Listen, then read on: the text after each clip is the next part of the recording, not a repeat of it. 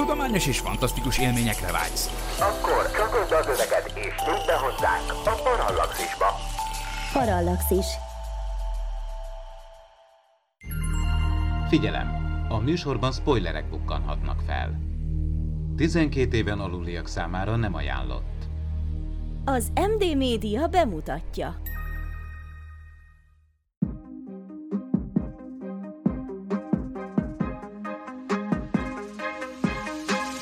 Tudományos és fantasztikus élmények Klaudiával, aki hitoktató, Miklóssal, aki fizikus, és Ádámmal, aki nem.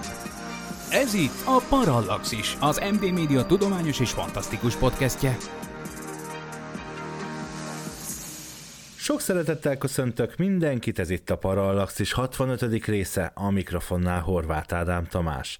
Húsvétkor mi is lehetne a témánk, mint a vallás és a tudomány viszonya, de hogy végül sikerül-e megérintenünk Isten arcát, vagy legalább szelfizni Jézussal, azt ezúttal is állandó beszélgető társaimmal vitatjuk meg.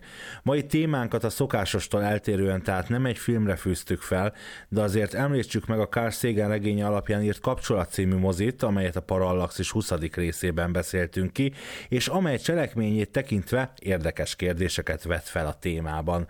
Köszöntöm tehát Ivan is Rigál Klaudiát, a Bakonyi Csillagászati Egyesület alapító tagját. Szia, Klaudia! Sziasztok! És Vince Miklóst, az MTA ELTE elméleti fizikai kutatócsoport tudományos főmunkatársát. Szia, Miki! Hello! Kérlek, coming out hisztek-e Istenben, intelligens designerben, vagy más felsőbb hatalomban, és számotokra hogyan racionalizálódik a vallás és a tudomány viszonya? Jó, hát én coming out én, én, én hiszek, igen, tehát én úgy gondolom, hogy valami ilyen, ahogy jól, jól mondtad, valami felső hatalom az, az, az van, de hát azért elég nehéz, hogy ezt hogy lehet összeegyeztetni néhány szempontból olyasmikkel, amik megfigyelési tapasztalatok a világról. Tehát nyilvánvaló, hogy amiben én hiszek, az nem az a fajta istenkép, amire úgy szoktak hivatkozni, hogy a hézagok istene, vagy the God of Gaps, ami lényegében abból ered, hogy hogy ugye az őskor óta megfigyelhetjük azt, hogy az olyan természeti jelenségeket, amikre nem tudjuk a magyarázatot, azt szépen rálőcsöljük egy, egy Istenre. Tulajdonképpen ezzel azt csináljuk, hogy egyszerűen néven nevezzük mindazt, amit nem tudunk a világról, és elnevezzük Istennek. Nyilvánvaló, hogy amint a, a, a természettudomány egyre többet tár fel a világból, ez a fajta Isten, ez úgymond visszaszorul, tehát ezek a rések egyre inkább beszűkülnek, most már nem gondoljuk, hogy egy vulkán kitöréshez, vagy egy napfogyatkozáshoz, vagy ilyesmihez különböző isten alakokat kell beiktatni a, a panteonba, tehát ezt a fajta dolgot, aminek a késői, hát hogy mondjam, csak megnyilvánulásai az ilyen kreacionista dolgok például.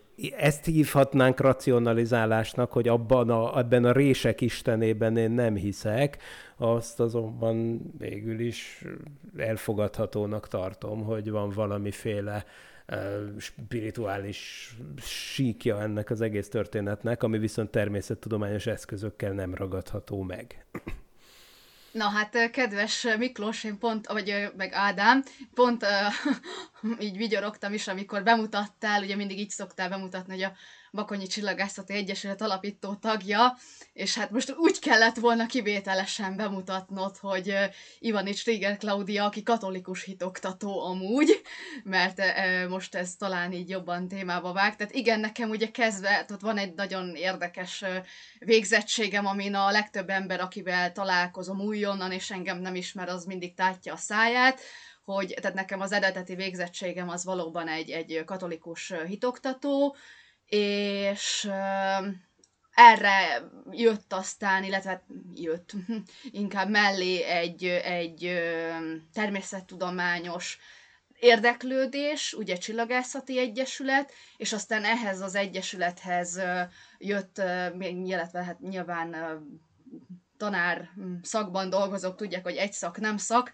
jött egy földrajztanár végzettség, néhány évvel ezelőtt szereztem meg, és most már három éve tanítok földrajzot és környezetet, és hát ugye szoktam is ezzel poénkodni, hogy akkor az én két nagy témám ugye az ég és a föld, ugye a vallás és ugye a, hát mondjuk azt, hogy a geológia, meg a geográfia, és hát maga a hitemről annyit kell tudni, hogy annak ellenére, hogy tényleg nekem egy nagyon mélyen gyökerező katolikus hitem van, ami nem csak a hitben, hanem ugye a, a vallásgyakorlatban is megnyilvánul, tehát ide beletartozik ugye a templomban, a Szentmisén való részvétel vasárnaponként, meg felolvasni is szoktam, tehát tényleg aktívan kiveszem a részemet, egy időben kórusban is énekeltem, stb. stb.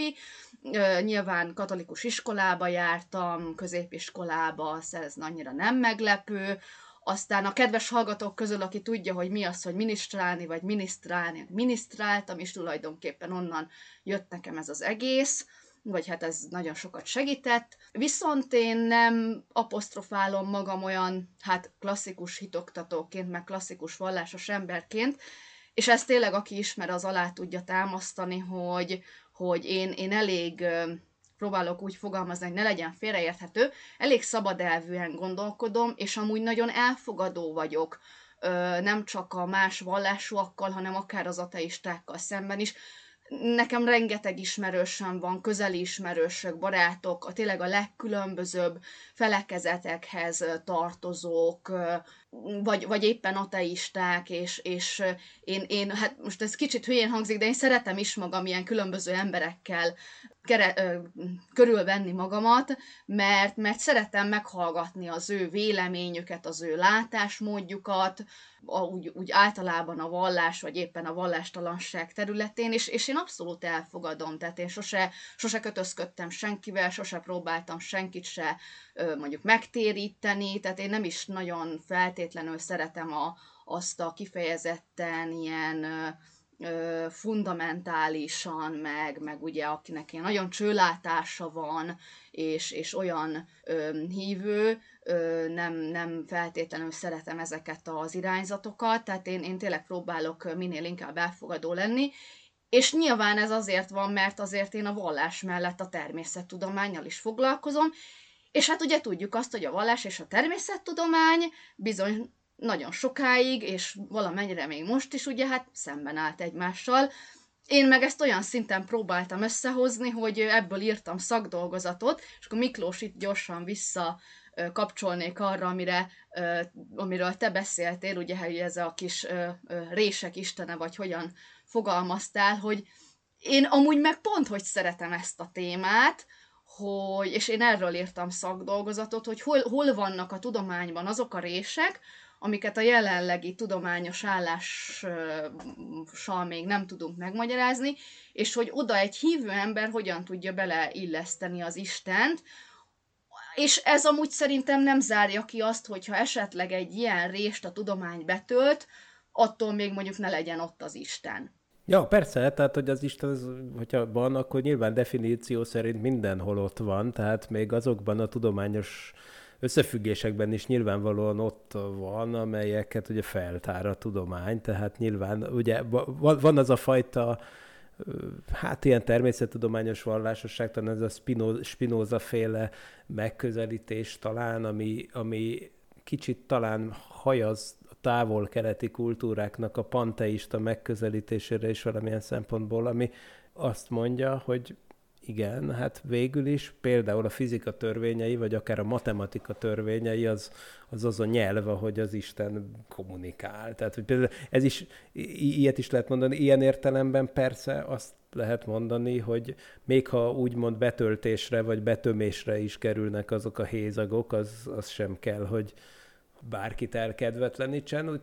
E, eddig ugye az volt a tendencia, hogy, hogy egyre kisebbek a rések, és, és ezt ugye a tudomány egyre hatékonyabban tömi be, hát természetesen soha nem lesznek betömve a rések, tehát nyilván vannak olyan kérdések, amikre szerintem definíciószerűen soha nem fogunk tudni választ kapni, és ott viszont például egy nagyon jó kérdés ez, hogy például a, a, amivel majd Brian Schmidt-tel beszélgettünk egy kicsit, aki ugye Nobel-díjas fizikus, például fizikai elméletnek tekinthető a multiverzum elmélet. A, ez egy érdekes kérdés, ugye? Tehát van egy istenszerűnek tűnő felfedezés, amit az ember megtehet, ha ránéz a világra, ami pedig az, hogy milyen érdekes, hogy mennyi minden milyen finoman be van hangolva. Tehát, hogy van például öt olyan paraméter, vagy hat hat, hat olyan paraméter, ami ne semmilyen fizikai elméletből nem jön ki. Mit tudom én, például az, hogy az elektronnak meg a protonnak a tömege hogy aránylik egymáshoz. Most, hogyha az ember megtekergeti ezt az arányszámot, mondjuk akár csak egy icipicit, néhány százalékkal, akár például, és meg van néhány ilyen paraméter, Például az is, hogy miért pont háromdimenziós világban élünk, például ez a, ez a szám is egy olyasmi, például miért pont annyi egy csomó minden, tehát kiderülne, hogyha ezeket a számokat egy picit megváltoztatnánk, akkor egyszerűen nem lenne lakható a világegyetem, nem lenne benne egy olyan ember, aki felteszi ezeket a kérdéseket, hogy, hogy mi, mi végre is vagyunk itt.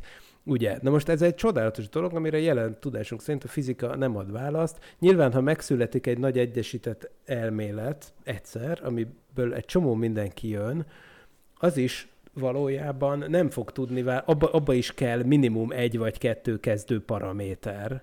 Sőt, még igazából az, hogy kettő meg kettő az négy, az sem olyasmi, ami feltétlenül egy, egy tehát hogy konkrétan a matematikai szabályai miért úgy érvényesek, ahogy, ezt mi el se tudjuk képzelni, mert annyira ebbe a világban élünk, de hát, hogy de miért? Tehát, hogy valakinek a játékszabályokat úgymond le, lehet, hogy le kellett fektetni. Most akkor ez nyilván a fizikusoknak nem tetszik, és akkor vagyis hát nem az, hogy nem tetszik, hanem a fizikus, én pont Jáki Szaniszló, aki egyébként úgy volt egyébként egy, egy, egy, egy Pannonhalmi Bencés szerzetes, hogy, hogy, egy, hogy egyébként kozmológiával foglalkozott, meg Princetonban az Institute for Advanced Study-ban is dolgozott, ahol egyébként Einstein meg a többiek is voltak, tehát kitűnő, kitűnő nagy elme volt. És, és, és ő mondta, hogy persze, hát amikor ő fizikusként dolgozik, vagy kozmológusként dolgozik, egy kitűnő könyve egyébként az Isten és a kozmológusok című könyv, ezt mindenkinek ajánlom olvasásra, szóval, hogy, hogy amikor az ember fizikusként dolgozik, még akkor is, ha egyébként egy szerzetes, zárójel maga az ősrobbanást felfedező Lömetr is egyébként, hogy ősrobbanást ötletét kitaláló Lömetr is egy szerzetes volt Belgiumban, tehát, hogy az van, hogy, hogy, hogy amikor fizikusként dolgozik az ember, akkor a, a, az, az a célja, hogy Isten nélkül írja le a világot. Ez nem egy Isten káromlás, ez, ez, ez a dolga a fizikának. Pont azért, mert a, mert a hívő is egyébként az igazságra kell, hogy törekedjen, és az egy bálványimádás, hogyha olyasmiben látjuk bele az Istent, ahol nincs. Vagy hát nyilván ott van, de hogy nem az, hogy csodaként, hogy, hogy egy csoda az, hogy kitört a vulkán, aki ezt ennyivel elintézi, az ugye tulajdonképpen kevesebbet ismer meg a teremtésből. Tehát, tehát a tudósnak, még a vallásos is, nyilván arra kell törekednie, hogy visszaszorítsa ezeket a, a, a réseket. Érdekes. De ez, ez mondta erre a Jáki Szanisztó, hogy ez neki sose okozott problémát. Na mindegy, mit csinál a fizikus, ha rájön, hogy finoman van hangolva az univerzum? Hát kénytelen ilyesmit posztulálni, hogy mi van, hogyha van rengeteg másik univerzum. Ugye ez a multiverzumok, amikről már volt parallaxis adás, hogy, hogy oké, okay, hogy hogy oké, okay, hogy tök valószínűtlen, hogy minden pont tök jól legyen beállítva, ezt, ezt akkor csak úgy kerülhetjük el, úgymond az értelmes beállítgatás gondolatát, hogyha feltételezzük, hogy ja, egyébként van végtelen sok univerzum, és mindegyikben máshogy vannak beállítva az állandók, és semmi csodálkozni való nincs abban, hogy mi épp egy olyanban élünk, ahol jól van beállítva, meg különben nem lennénk itt, hogy feltegyük ezt a kérdést. Viszont, és akkor itt jövök én, és Jáki Szaniszló is itt mondja a kritikáját, hogy a multiverzum elmélet egy olyan elmélet, ami nem igazolható és nem cáfolható. Tehát ilyen értelemben nem egy természettudományos elmélet, hanem, ha úgy tetszik, egy hittétel. Tehát az ember itt akkor magára marad, mert soha nem lesz információnk, ami egy másik univerzumból jön át. Nem is biztos, hogy értelmes ez a kérdés. Tehát akkor most az ember vagy elhiszi, hogy kézzel van beállítva, vagy elhiszi, hogy van végtelen világegyetem, de igazából egyik feltételezés sem abszurdabb a másiknál. És kész. És például ez szerintem egy olyan kérdés, amire könnyen lehet, hogy tudományos módszerrel soha nem fogunk választ kapni, tehát marad igazából a hit. Igen a, ha már még erről beszélünk, ezekről a geppekről, nekem van egy nagyon jó példám az egyik ilyen gepnek a kitöltésére, és szerintem azok a hallgatók is fogják ezt ismerni, akik amúgy nem vallásosak, mert ez egy, egy teljesen evidens történet, tényleg mindenki tudja, ugye az a bizonyos eset, amikor a Mózes ketté választja a vörös tengert, és a Biblia úgy fogalmaz, hogy a víz jobb és bal felül úgy át, mint a fal, ami lehet amúgy költői túlzás, mert aki tanult biblia elemzést, az tudja, hogy azért a biblia ilyen költői túlzásokkal néha ö, szokott hát élni. Na most nekem ez egy nagyon jó példa, én ezt egy, egy tudományos leírásban olvastam, illetve egy dokumentumfilm is készült erről, ugye kitöltötték ezt a lyukat. Ugye az, hogy ott a mm, vörös tengert szétválasztotta Mózes, ez ugye csoda volt, csodának pedig azt nevezzük azt a dolgot, amit ugye természettudományosan, mondjuk épésszel nem tudunk megmagyarázni. És hát lett, volt, egy, volt egy tudós páros, az egyik az konkrétan egy informatikus volt, a másik az pedig egy geológus, akik megoldották a csodát. Tehát egyrészt ugye megnézték, visszakövették azt, hogy konkrétan hol keltek át a vörös tengeren Mózesék, és ugye nem magán a tengerrésznél, hanem hogyha most így valakinek a fejében megjelenik a, a vörös tenger képe, akkor tudja, hogy azért ott az az északi csücsök, az, az két ilyen kis, nagyon vékony kis tengersáv, ami abban az időben, amikor Mózes élt, ugye azt azért ki tudjuk számolni, hogy ő mikor élt, abban az időben, tehát Jézus előtt körülbelül 2000 évvel, az egy mocsaras terület volt. És ugye szépen leírja a Biblia, hogy egész éjjel tartó keleti széllel kiszárította ö, Isten ugye a tengerfenekét. Na most miután megállapították, hogy hol mentek át Mózessék, és hogy ott milyen volt akkoriban a, a, a terep, ugye, hogy mocsár, ez az informatikus ö, srác írt egy programot egy szuper számítógépre, és tulajdonképpen az volt az alapja, hogy a szuper számítógép legyen szíves kiszámolni, hogyha ott egy egész éjszakán, tehát mondjuk 8 órán keresztül erős keleti szél fúj, akkor kiszárad-e az a mocsaras vizes terület. És a számítógép számolt, és másnapra megadta a választ, hogy igen. 42. Na, szóval másnapra megadta a választ, hogy igen, az a terület ki tud száradni. Tehát meg volt oldva a csoda, és tudományosan be volt bizonyítva a csoda. És akkor ugye felmerül a hívő emberben a kérdés, hogy akkor most ezt innentől kezdve nevezhetjük-e csodának. És ezt nem én mondtam ezt a választ, hanem egy nagyon jó választ kaptam valakitől, hogy igen, ettől ez még csoda, és ebben még ott van az Isten, mert az a helyzet, hogy ott kiszáradjon a tenger, és hogy ők el tudjanak ugye menekülni az őket üldöző egyiptomiak elől, az ott pont akkor kellett. Tehát, hogy itt nem is maga a, a, az a csoda, hogy, hogy az ott kiszáradt, és meg is tudjuk természettudományosan magyarázni, hanem hogy pont akkor kellett, hogy kiszáradjon, és, és én például ebben látom a, a, a csodát, és hogyha tehát nyilván rengeteg hívő embernek van ö, problémája ebből, hogy egy csodát megmagyaráznak, vagy egy, egy ilyen gepet betöltenek, és akkor nem tudja, hogy hogy álljon most ehhez, és, és én most főleg ő neki üzenem, hogy, hogy, hogy Isten mindig a helyzetben van jelen. Én meg azt üzenem a hallgatóknak, hogyha az archívumunkba, hogyha érdekli őket ez, akkor akkor hallgassák meg az Özönvíz tüzes eső szétnyíló tenger című parallaxis epizódot, ami a 15. parallaxis epizód volt, ami, amikor ezekkel foglalkoztunk, illetve a Szodoma és Gomora meteorral, illetve az, a, a Fekete-tenger kialakulásával, ugye, amit a Noé bárkájával, meg a Gilgames eposszal osztunk összefüggésbe, és, és a, szóval, hogy erről, erről volt egy parallaxis adás, ami most itt közben visszanéztem, hogy ez konkrétan 2019 novemberében a 15. adás, jó rég volt, de ezt is ajánlhatjuk akkor már meghallgatásra. Hogy egyébként meg az is eszembe jutott, hogy, hogy van ez a van ez a fajta megközelítés, amivel nyilván például a Vörös-tenger visszahúzódását teljesen jól meg lehet magyarázni. Nyilván nem mindent, a Józsué megállítja a napot, például arra nehéz lesz csillagászati magyarázatot találni.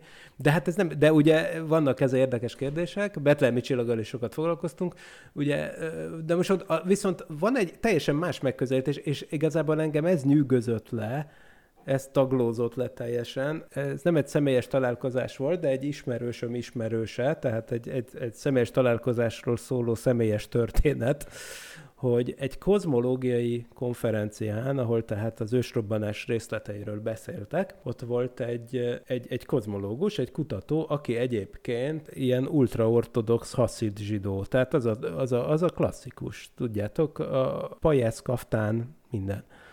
Ráadásul nem csak, hogy egy gyakorló zsidó volt, mert egyébként attól még, szóval ez nem, például a haszidizmusban sincs annyira megkövetelve, hogy az embernek konkrétan miben kell hinnie, hanem igazából az van megkövetelve, hogy mit kell csinálni, és az ugye.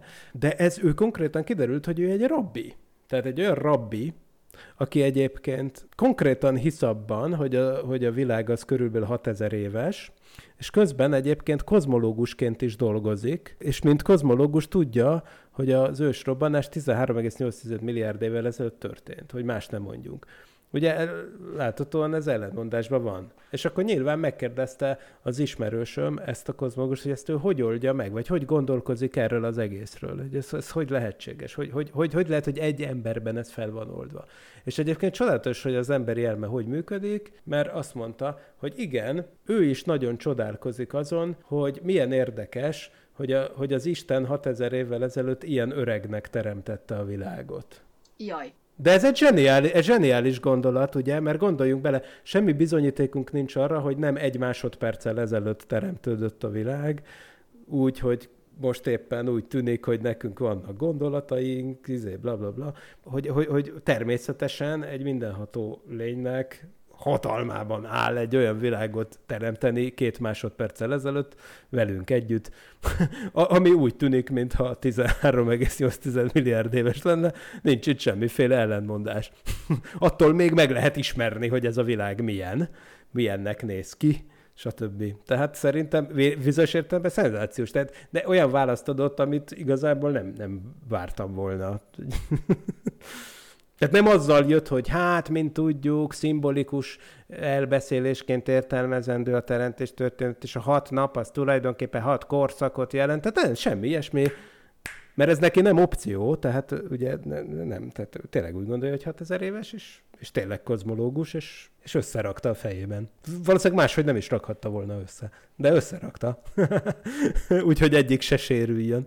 Na, látod például nálam ilyen hát, probléma, most ez ő neki nem probléma, nekem mondjuk furcsa, minden esetre érdekes, tehát nálam ilyen nincsen. Jó, ugye a katolikus vallásban alapból nincs az, hogy a hat napot azt mi 6000 évnek ö, ö, írjuk, tehát ilyen nálunk sose volt, tehát egy, egyáltalán a kereszténységnél nem volt ilyen magyarázás a Bibliának, tehát ugye nálunk tényleg ez a, hát nagyjából, amit Miki te is elmondtál, hogy a, a hat nap, azt mi úgy értelmezzük, hogy az valamennyi idő, nem tudjuk, hogy mennyi, illetve hát nyilván a tudomány azt tudja, teremtésből nem tudjuk, de hat nap az konkrétan ott azért van hat napnak írva a teremtésnél, mert ugye tudjuk, hogy az Isten a hetedik napon megpihent, ugye ez a zsidóknak volt ugye a szabbát, a hetedik nap, és ez tulajdonképpen nem más, ezt úgy hívjuk, hogy egy utólagos megokolás, egy öciológia, amikor, már ugye, amikor a, a teremtés könyvét leírták, nyilván tudjuk, hogy isteni sugalmazásra, azért rengeteg ilyen utólagos megokolás van benne, tehát ugye az akkor élő emberek meg akarták okolni azt, hogy ők miért dolgoznak hat napot, és a hetedik nap az miért ünnep, és akkor erre szépen fölépítették azt, hogy akkor Isten hat nap alatt teremtette a világot, és a hetedik nap megpihen, de az nem hat nap, meg nem hat év, meg nem hat ezer év, hanem valamennyi idő. És egyébként ugye egy, egy népies etimológizálás is megfigyelhető benne, mert ugye a sabát szót, a, ami tényleg a hetedik napnak a neve, azt ilyen módon hozzákötötték a megpihenést jelentő Héber igegyökhöz, holott egyébként nem onnan származik a szó, hanem egyébként a babiloni fogság idején vették át magát azt a szót is, hogy Sabát, egy Szapatú nevű mezopotámiai uh, istenségnek a nevéről. Szóval egyébként uh, szenzációs. Egyébként érdekes, hogy, hogy uh, azt gondolnák egyébként az emberek, hogy biztos a Teremtés könyvét írták a legrégebben, de valóban az az Ószövetségnek egyik legkésőbb keletkezett része. Konkrétan a legrégebbi szövegrészlet az azt hiszem a, a Deboraének a bírák könyvében, ami a, a Héber nyelvnek a, az egyik legősibb szövegváltozatát mutatja. Szóval az is egy nagyon érdekes, hogy hol és milyen célból mi állt össze. Nyilván mondtad, hogy, hogy most valami, hogy mondtad, hogy, hogy ihletet, vagy nem tudom, hogy, hogy fogalmaztad meg hogy, Sugalmazás. hogy sugalmazott írások ezek nyilván, de azért vegyük észre, hogy, hogy ez egy egész könyvtár, tehát nem véletlen, hogy a Biblia az egy többes szám, tehát ebben nagyon sok, nagyon sokféle könyv van. Például... Igen, ugye a Biblia azt jelenti eleve, hogy a könyvek gyűjteménye. Igen. Í- így van. Tehát, hogy, hogy ott van például ugye az, hogy, hogy, hogy vannak benne olyanok, ami konkrétan történeti jellegű leírások, de olyan is van, ami konkrétan tanmeseként be, került bele. Tehát például a Jónás könyvéről tudjuk, hogy az tanmeseként ugyanolyan, uh, hogy mondjam csak, ugyanolyan példabeszédként került bele, mint amiket aztán Jézus is mondott, amikor mindenféle sztorikat mesélt, ugye példabeszédeket. Hát például a Jónás könyvéről lehet tudni, hogy az nem az, hogy, hogy nem az volt a funkciója ebben a könyvtárban ennek a történetnek, hogy most tényleg bekapott egy csávót egy bálna, és izé, hanem, hanem ez egy tanmese, ami nyilván a korabeli kulturális életben, vagy, vagy nevelésben, vagy vallási nevelésben ennek a mesének volt egy fontos szerepe, és így belekerült, de nem is átsingózik arra, hogy ez egy történet, egy krónika lenne, mint mondjuk a királyok könyvében, mint tudom én, nyilván, nyilván az valamennyire hasonlítható mondjuk egy történeti krónikához, de például ez, ez, ez a Jónást bekapta valami, a Bálna, micsoda, Szethal sztori, ugye ez például ilyesmi, ami nem is azért került bele. Tehát most, és egyébként valahogy a teremtés könyve is szerintem inkább, ahogy mondtad is, i- i- ilyesmi, tehát ennek van valami, hogy hívják a, a üzenete. Például ez esetben, hogy a pihenésnek megadja az ideológiai hátterét, hogy a hetedik napon mi megyünk el pihenni, többek közt megy egy csomó más most mi is elmegyünk egyet szusszanni, de fél percen belül visszatérünk és folytatjuk a beszélgetést. Maradjatok velünk, és ha módotokban áll, kérlek támogassátok a Parallaxis működését a Patreon oldalunkon keresztül. Ha hozzánk hasonlóan neked is szenvedélyed a tudomány és a fantasztikum, és szívesen lépsz be a Parallaxis univerzumba, arra kérünk, hogy legyél a támogatónk és segíts te is az ismeretterjesztést. Látogass el a patreon.com per Parallaxis címre, ahol a különleges tartalmak mellett már akár napokkal korábban hallgathatod a Parallaxis podcast legújabb részét. patreon.com per Parallaxis. Parallaxis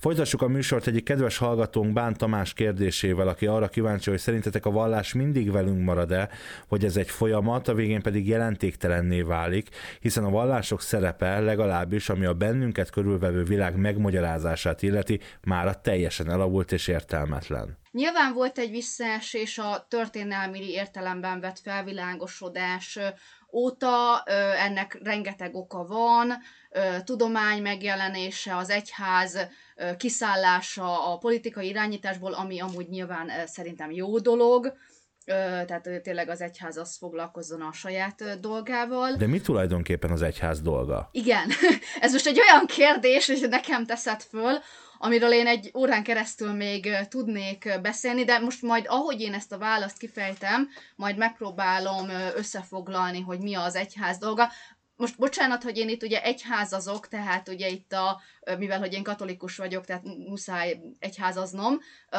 ugye általában a keresztény felekezetekre is mondjuk, hogy egyház, aki esetleg egyik felekezethez sem tartja magát tartozónak, tehát, tehát most akkor az egyházat ugye az intézményes vallásgyakorlás intézményeként nevezem itt meg, tehát nem kifejezetten a katolikus egyházra gondolok, hanem úgy überáll lesz az egyházra. Na, szóval, ö, első kérdés, hogy ugye, hogy milyen ö, ö, szerepe van ma az egyháznak, és ugye, hogy mit csinál az egyház, és egy kicsit már arra, hogy, hogy mennyire ö, szükség van, vagy mennyire éppenséggel leamortizálódott.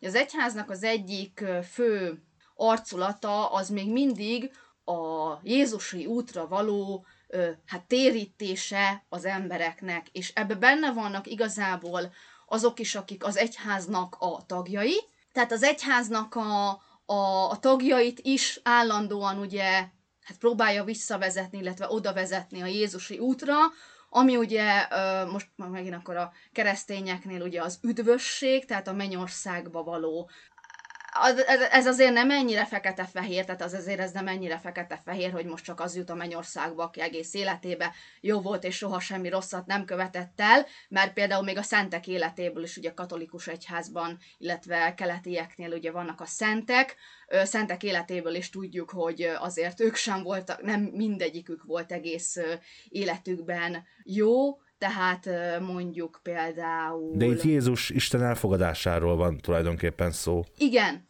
Na most ugye a magára a térítésre mindenhol szükség van, akár az egyházon belül, akár ugye egyházon kívül, tehát ugye még mindig van, vannak olyan területek, ahol mondjuk nem ismerik Istent, és akkor őket próbálják megtéríteni, vagy legalábbis egy isteni útra vezetni, de hogy mennyire le, leamortizálódott mára például mondjuk olyan területek is, ugye missziós területek katolikus egyházon belül, ahol, amik mondjuk régen nagyon vallásos területek voltak, és, és ma, már, ma már meg mondjuk nem. Magyarország is ebbe a kategóriába tartozik, nyilván itt ugye azért a, a kommunizmusnak az egyházüldözése az ugye eléggé visszavetette ö, az egyházat.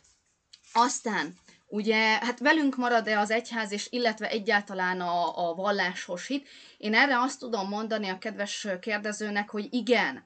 Tehát maga, maga a vallásos hit, a természet, és itt tényleg a természet felettiben való hitet értem, ami ugye az ősi népeknél tényleg kim, hát kimerült, megjelent abban, hogy ők olyan dolgokat is természet felettinek gondoltak, amiről ma már tudjuk, hogy nem az, tehát mondjuk egy nap, egy tűz, vagy egy vulkán akár, ugye, de magában a természet felettiben való hit az, az olyan szinten egyidős az emberrel, az, az ősemberrel, hogy, hogy én azt tulajdonképpen lehetetlennek tartom, hogy, hogy, hogy, az, hogy az megszűnjön. Tehát biztos, hogy mindig lesznek olyan emberek, akik fognak hinni a természet felettiben, és amúgy hozzáteszem, hogy pszichológusok bebizonyították különböző kutatásokkal, hogy az az ember, akinek bármilyen természet felettibe való hite van, sokkal könnyebben megbirkózik az életben különböző nehézségekkel, tehát akár mondjuk egy gyászsal, súlyosabb betegséggel, mint az, aki abszolút semmilyen természet felettiben nem hisz, mert ugye a természet felettiben hívő embernek ugye van egy plusz kapaszkodója, ez az, amit én úgy nevezek, hogy imádkozunk az Istenhez.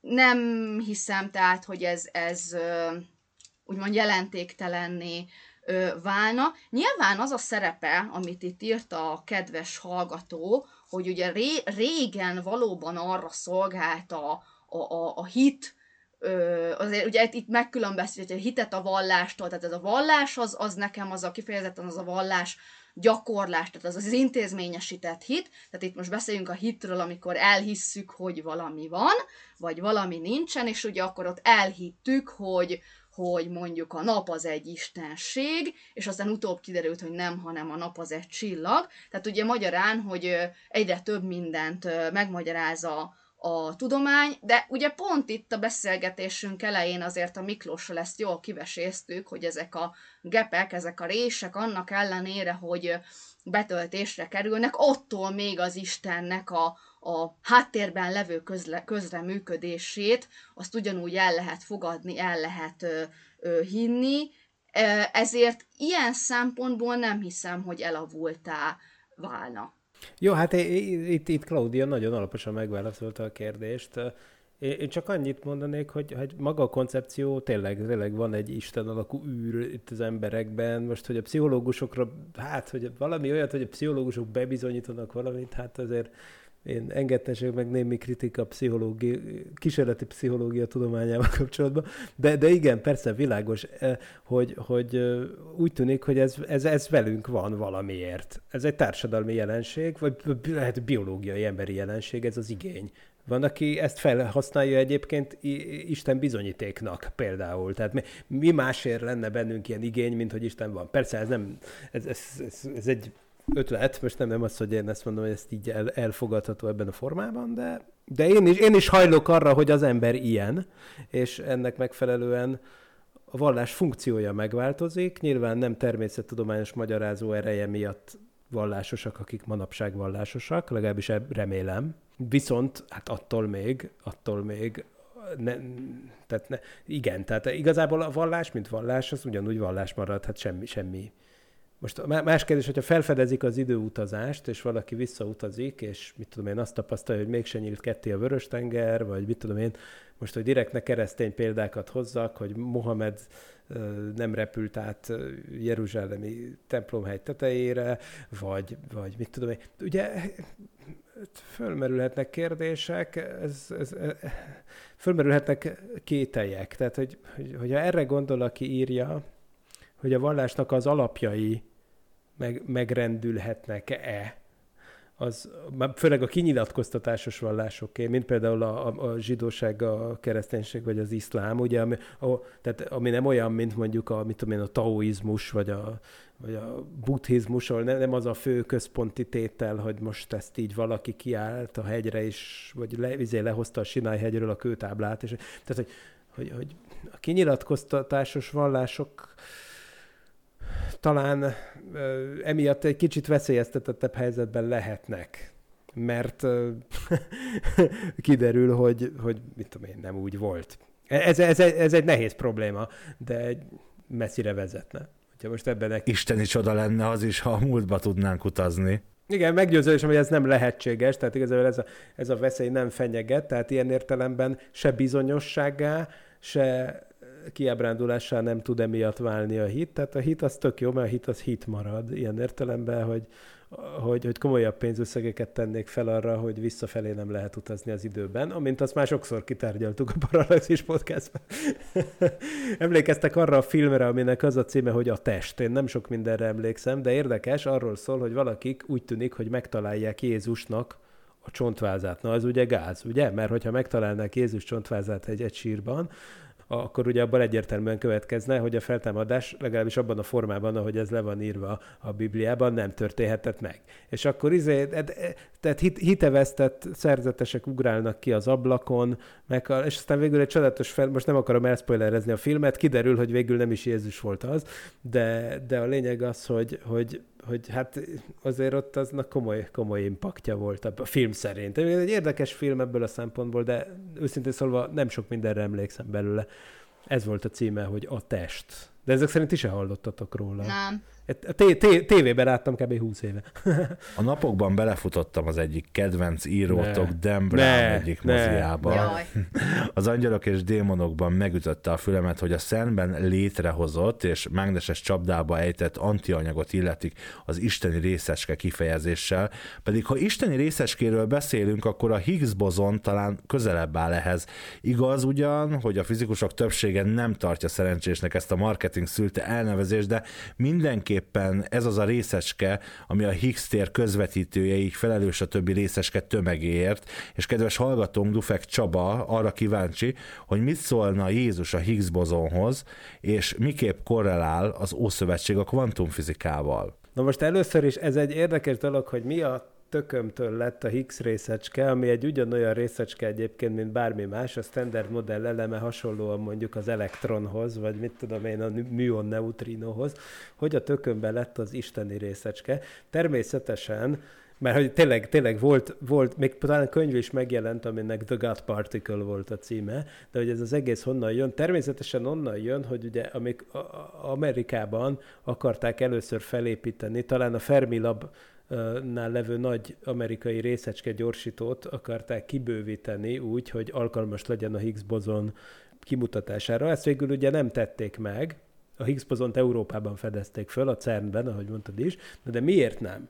Hát azért, mert természetesen egy ilyen óriási több milliárd dolláros kormányzati döntést ugye alaposan meg kell indokolni, és ilyenkor kongresszusi meghallgatások történtek, és természetesen nyilván az egyik déli államnak valamelyik szenátora vagy képviselője feltette az ominózus kérdést, hogy jó, jó, de hát ha ennyi pénzt fogunk, ennyi pénzt ölünk bele, hogy, hogy, hogy, ez, ez ki, hogy ez, mit tudom én, meg, hogy ez meg fogja találni Istent.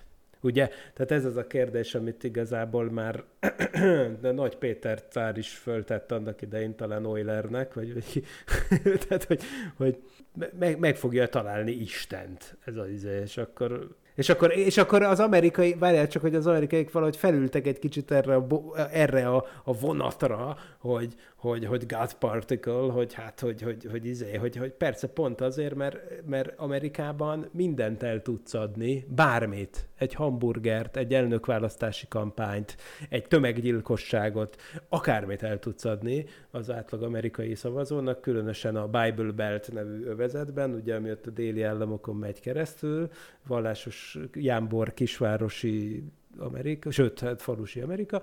Hát, ha, ha megnyomod a God button az Isten gombot, akkor, akkor az működik. Most nyilván itt volt egy ilyen ötlet, hogy hát ők megnyomták az Isten gombot, hát ha ettől lesz a nagy részecske gyorsítóra pénz, hát nem, nem lett. Ezúttal nem működött a gomb, úgyhogy az amerikaiak nem tudták felépíteni azt az óriási hadron ütköztetőt, ehelyett Európában megépült, ugye mindmáig szerintem az Európai Unióban a legtöbb, legnagyobb összegű adapkutatási projekt, az a nagy hadron ütköztető megépítése volt a CERN-ben, és valóban szállította a Higgs bozont. Hát a Higgs bozon, mit szólna Jézus a Higgs bozonhoz? Hát miért? Hát mit, mit, mit szólna bármihez? Hát ugye Jézus, mint történeti személyt vizsgáljuk, ugye Jézus, mint történeti személy valószínűleg fel tudta volna fogni ezeket a dolgokat, és pontosan ugyanúgy, ahogy fel tudta tehát mit szólt volna, hát mit szólt volna Jézus? Hát mit tudom én, hát ha érdeklelte volna a fizika, ezt nem tudhatjuk, de hát mondjuk aki mondjuk ilyen, aki mondjuk egy ács volt, az elképzelhető, hogy, hogy nem csak a mérnöki, hanem a természettudományok iránt is érdeklődött, és akkor valószínűleg tetszett volna neki, hogy van egy részecske, ami tömeget ad a többinek, de hát ez, ez, ennél mélyebb választ nem tudok adni. Manapság a 21. században, mintha a vallás kisé le lenne maradva ahhoz képest, hogy évszázadokig befolyásolta az emberek gondolkodását, a világról, a természetről való hitét, és ahelyett, hogy a tudományos eredményeket megpróbálná valahogy beilleszteni, köti az ebet a karóhoz, hogy a világ 6000 éves.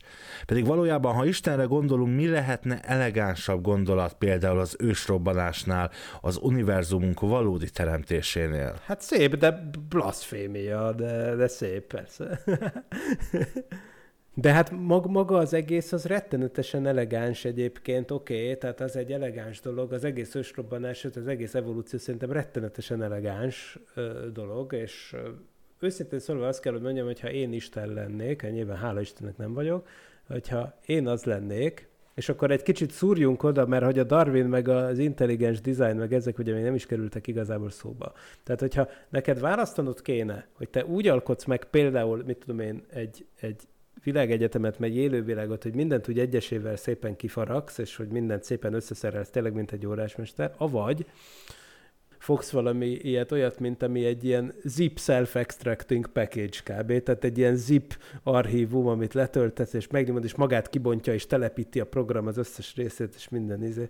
Ez mennyivel elegánsabb mint hogyha mindent egyesével kéne megcsinálni, és hát az a gyönyörű az egészben, hogy, hogy tulajdonképpen például, ha az evolúciót megnézed, hogy hogyan egy, önsze, egy önszerveződő módon, egy néhány paromi egyszerű szabályra fölépülve, hogyan alakul ki a végtelen bonyolultság és szépség, ami a természetben van, és egyébként ez az ősrobbanásra is igaz, hát az olyan gyönyörű, hogy, hogy ez maga is Sokkal Isten, igen, tehát, ez so, tehát, tehát sokkal, hát én az, ha valamit el lehet várni, fizikusként egy Istentől az az, hogy így elegánsan csinálja a dolgokat, és hát annál elegánsabbat, mint hogy ez a világ a végtelen, néhány nagyon egyszerű egyenlet és nagyon egyszerű szabály felírása következtében ilyen baromi bonyolultá és elképesztően felfoghatatlanul végtelenül komplexé vált. Hát annál szebbet nem nagyon lehet elképzelni, szerintem hívőként se. Szóval Jézus szerintem nem, nem botránkoztatná meg a nem, nem, a, nem a részecske fizikusok lennének azok, akiket jelenleg ostorral vernek ki a, a labor, laborból, hogyha itt lenne a történeti Jézus, aki ugye a kereskedőkkel csinálta ezt a templom előtt. Szóval de volt még valami más kérdés, tehát volt a higgs -boz... Miképp korrelál az Ószövetség a kvantumfizikával? Hát leginkább sehogy. Hát a kvantumfizika az tök jól megvan, az Ószövetség is is tök jól megvan. Hát a, a, ahol a kettő valamennyire érintkezik, az pont a teremtés történet, de azt már valamennyire kiveséztük. Egy, egy szép dolog van, azt mondja, ugye az első mondata a Bibliának, hogy, vagy hogy van? Kezdetben igen, hogy... az Isten az eges és a földet. Igen. Berésit, be, így van, Berésit bara Elohim et a Shamaim ve haaretz ve haaretz tohu ve vohu, és akkor ve Jomer Elohim jehi or, vagy hi or. Tehát az, hogy ugye az első dolog, amit megcsinált, azt mondja, hogy legyen, a Héber úgy mondja, hogy fény vagy magyar, fordi, magyar fordítás szerint ugye világosság. Tehát, hogy, hogy legyen világosság és önvilágosság. Ez szerintem például egy marha poén dolog, hogy, hogy az első dolog, ami megjelenik, az a fény. Igen, de tudod, fény... hogy miért? Nem tudom. Ez egy vicc lesz. Sötétben nem lehet dolgozni. Ja. Ahhoz képest, hogy az ősrobbanás után több százezer évnek kellett eltelnie, mire láthatóvá vált a fény az univerzumban. Persze, mert azt jelenti, hogy addig ugye átlátszatlan volt a világ, de az nem azt jelenti, hogy nem voltak fotonok, csak azt jelenti, hogy a fotonok uh, ugye mibe voltak, uh, kölcsönhatásba az anyaggal, és ezért az anyag lényegében átlátszatlan volt egészen addig, amíg az anyag kellőképpen fel nem higult, meg az univerzum eléggé le nem hűlt ahhoz, hogy a fény az már úgy meg tudjon tenni valami tá- komolyabb távolságot, hogy anélkül, hogy elnyelődjön.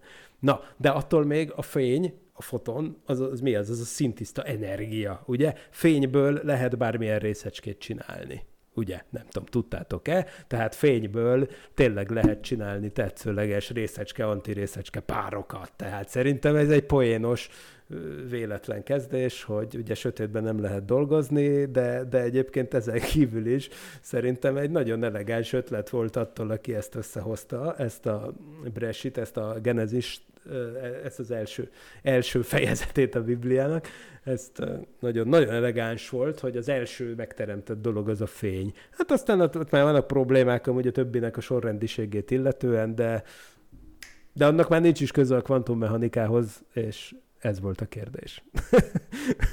Fényből lehet világot csinálni. Ezt, ezt, ezt aláírom. Tehát aki először megteremti a fényt, az utána tényleg tud belőle anyagot létrehozni. Mint ahogy ez egyébként történik is. Tehát amikor tényleg van olyan, hogy a spontán párkeltés, tehát hogy bejön a fény, és akkor keletkezik belőle egy, mit tudom én, elektronpozitron pár bizonyos valószínűséggel. Az már a jók és a rosszak harca, hogy vajon, vagy mit tudom én, hogy miért lett több anyag, mint antianyag, mert ugye azok ugyanúgy, ha találkoznak, szét is sugároznak, tehát visszaalakulnak fényé. Mi a túróból van az, hogy most mégis egy anyagból álló világban vagyunk? Ha,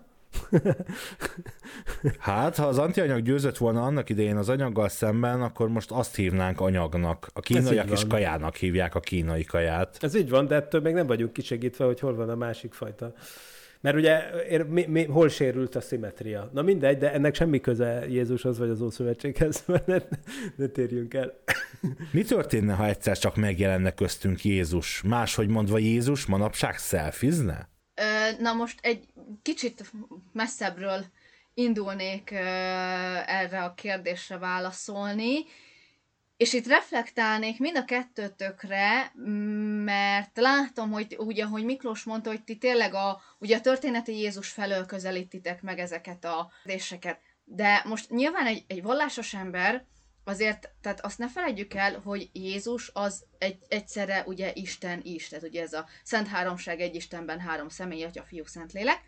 Tehát ö, Jézus, azt ne kezeljük úgy, mintha ő most nem tudná, hogy itt a Földön mi zajlik. Tehát ő ugye ő nagyon jól tisztában van azzal, hogy ki mit csinál, és most személyenként is, hogy ki mit csinál, meg azzal is, hogy, azzal is, hogy, hogy mi történik a Földön, hová fejlődött azóta a Föld, amióta ő ugye keresztény tanítás szerint ugye felment a mennybe, tehát itt hagyta a földi világot, tehát ő ezzel tisztában van. Szóval mondjuk csodálkozni sem minden fog, tehát mondjuk egy Higgs bozon részecske, ugye, nem fogja meglepni, mert, mert tudja, hogy van egy ilyen, és azt is tudja, hogy az micsoda, sőt lehet, hogy jobban tudja, mint mi mert ugye ilyen is van, hogy sok tudományos dolgot, amit felfedezünk, mondjuk akár mondjuk egy fekete lyuk, ugye még mindig nem tudjuk, hogy mi van a fekete lyuk belsejében, tehát Isten meg ugye tudja, ha feltételezzük azt, és ugye keresztény tanítás szerint azt mondjuk, hogy ugye Isten az mindent tudó.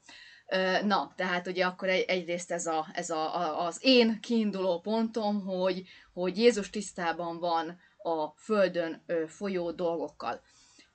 Aztán ugye mi fog történni, hogyha Jézus visszatér? Hát ezt ugye aki olvasta a Bibliát, ott ugye a jelenések könyve ö, szépen leírja. Én azt gondolom, és Jézusnak a személyiségéből ö, kiindulva, amit ugye a Bibliában látunk, biztos, hogy, hogy jó néhány embert, akár hívő, akár nem hívő, akár a vallásnak mondjuk képviselője, akár nem, ö, megfedésre fog ö, kerülni de ebbe benne vagyok én is, mondjuk, tehát én se vagyok egy hüde szent ember, azért van ennyi önkritikám. Ö, ugye itt, itt kiindulva abból, hogy azért tudjuk, hogy Jézus valóban ö, többször megvette akár a saját tanítványait is, ugye, ö, akár a, a Lásd Miklós már mondtad, ugye a zostorral szétcsapott az árusok között. Ja, ja, igen, igen, hogy én azért a történelmi Jézusból ugye a megteste, izé, Krisztus inkarnátus, vagy mi, tehát a megtestesült felkedből indultam ki, mert nyilván feltételezi az ember, hogy, hogy Isten úgyis mindent tud, persze, igen. De, de hogy az egy nagyon érdekes és hosszú teológiai vita, hogy vajon konkrétan a, a három évig a föld felszínén sétálgató názáreti Jézus, az vajon hogy, hogy viszonyul ehhez. Hát ez egy nagyon hosszú és érdekes, több évszázados irodalmat eredményező kérdés. Egy biztos, hogy a Higgs bozon valószínűleg nem botránkoztatná meg őt sem. Műsorunk végén nem maradt más hátra, mint hogy felhívja minden kedves hallgatónk figyelmét, hogy természetesen minden vallást tiszteletbe tartunk, és senkit sem állt szándékunkban esetleg hitében megbántani ezzel a műsorral.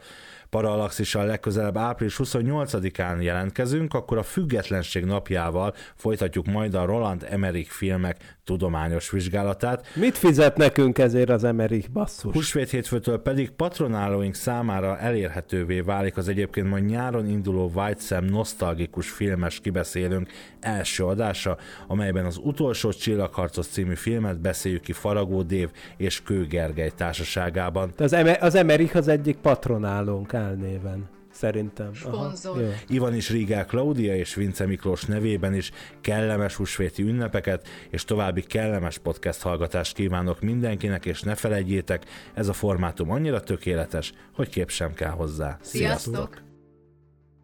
Nem volt elég a tudományból és a fantasztikumból? Olvasd a parallaxis.emtv.hu-t, lájkold a Facebook oldalunkat, nézd a YouTube csatornánkat, és hallgassd a Szokolébresztőt a Tilos Rádióban. A Tudományos Újságíró Klubja és a Tudományos Ismeretterjesztő Társulat által a Juhari Zsuzsanna díj külön díjával jutalmazott blog podcastjét az MD Media készítette. Kreatív producer Horváth Ádám Tamás. Hamarosan jön a következő rész.